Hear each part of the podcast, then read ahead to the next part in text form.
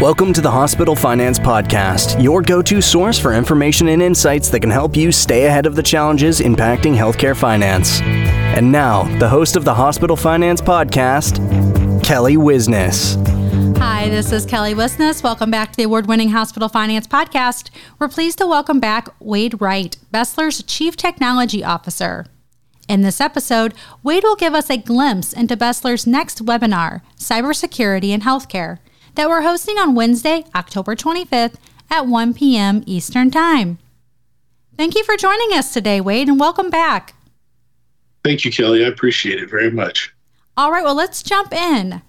What are the most common types of cyber threats that healthcare organizations are facing today?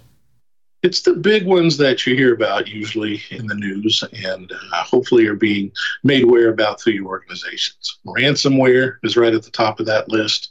Uh, this is the act of typically encrypting systems so that people can access them and then demanding a payment to uh, get that remedied. Also, phishing, uh, the attempt through emails to trick people into clicking on things that malicious and bad. And then also data breaches where uh, PHI is captured and sold um, on the dark web and other places. Yeah, there are a lot of threats right now. How have the cyber threats in healthcare evolved over the last few years, especially with the advent of technologies like artificial intelligence and machine learning?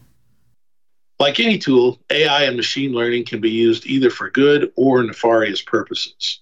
We've seen a major uptick in the quality of phishing attempts that are, are clearly involving AI. Often that gets used in creating the copy that's in the message uh, you can spot them still, but it's not as easy as it used to be. Uh, these tools are getting used to scrape like LinkedIn and other social media sites to get information that would probably lead you to believe that this might be more legit than it is. We use AI and machine learning in the development of our products here at BESLER, but we mostly use it defensively regarding security. Many of the cybersecurity tools we use have significantly increased their effectiveness through their use of AI and machine learning. They're becoming much better at detecting behavior versus just looking for a specific signature of malware and other uh, malicious software. There is a lot to keep in mind these days. Can you share some real life incidents where cyber attacks significantly impacted healthcare and what lessons were learned from those incidents? I guess just about everybody in healthcare has seen on the news or been involved with or, or, know somebody who has, where there's been a major attack carried out on the hospital physicians groups that they're aware of. Uh, I personally was in the hospital a year ago when a ransomware attack occurred on the hospital when I was there. It happened on the second day of my week long being there. So I got to see things firsthand what happens. Uh, first of all, all of the computer assisted work suffered immediately. Uh, for example, just getting meds became very paper heavy uh, process. Uh, the nurses had to write absolutely everything down. They had to get their phones out, look to double check to make sure that there were no interactions with other medications. I mean, things that would just happen in the blink of an eye uh, when they could use their systems. Uh, thankfully, the quality of my care wasn't affected in any way, just uh, an inconvenience for me, but it certainly made life very hard and stressful for the staff at the hospital. At BESLER, you know, we work with hundreds of hospitals across the country, and we've seen all types of maliciousness. Uh, I'm certainly not going to share any of the details of, of those particular things, but uh, I will share uh, an incident that happened with BESLER almost almost hurt us. Uh, we had a former employee who shared the same password across many different sites, uh, including their BESLER uh, logon. Uh, one of those websites was compromised, and bad actors then had access to their password. This bad actor, who we think was probably from North Korea, logged into our email system impersonating this employee and set up an email forwarding rule uh, that had anything to do with banking would get sent to their email address. Uh, you know, words such as ACH or bank account, those type of things were put in there. Obviously, this was an attempt to gain access to uh, bank accounts and to divert any transactions or, or any other information that they could get. Without discussing the nitty gritty about how our team uh, stopped this, from becoming a problem, I will say that you know it's mostly due to our team's experience with preventing data exfiltration, but coupled with our new tools that did use uh, AI and machine learning, and they helped to solve this pretty quickly. In the old days, you know, a few years ago, we would likely have not been able to even have known this occurred, uh, much less been able to prevent it like we did. Some great lessons there. What are the key challenges in implementing robust cybersecurity measures in healthcare institutions, especially with uh, those legacy systems? Legacy systems are almost always coupled with legacy policies and legacy procedures, which can really further exacerbate the challenge. On one hand, you may have either you know hardware or software that's simply not going to be getting upgrades or updates needed to prevent security issues. Um, for example, we still see organizations running on Windows 7. While staying up to date and modern is no guarantee that you won't suffer a cyber incident, not staying up to date makes it almost a certainty. Uh, furthermore, you know organizations like this uh, with with legacy systems and, and, those type of things, their security practices and policies are, are typically uh, legacy or old as well.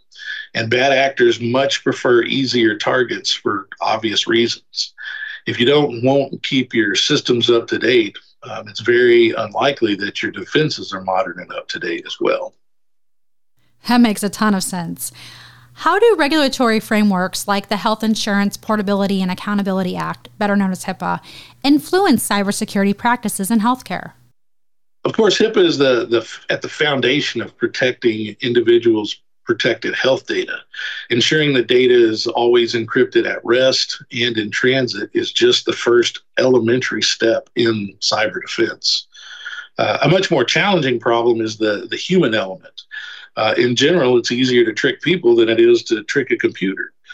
Uh, embracing the spirit of what HIPAA codifies is where the real work and challenges lie everyone that has access to PHI on a day in and day out basis can become so familiar with the, the handling of it and can get tripped up by simple yet very easy to make bad mistake. Uh, for example, uh, you know, you might copy some PHI into an email to send to a colleague to discuss, um, you know, and get their input on it, um, and forget to encrypt that email when you send it. Um, this obviously leads can lead to a very serious fine and can a loss of trust uh, for your patients. While HIPAA certainly puts teeth in the regulations, uh, we guardians of confidential data should simply do all we can to protect it. Most definitely.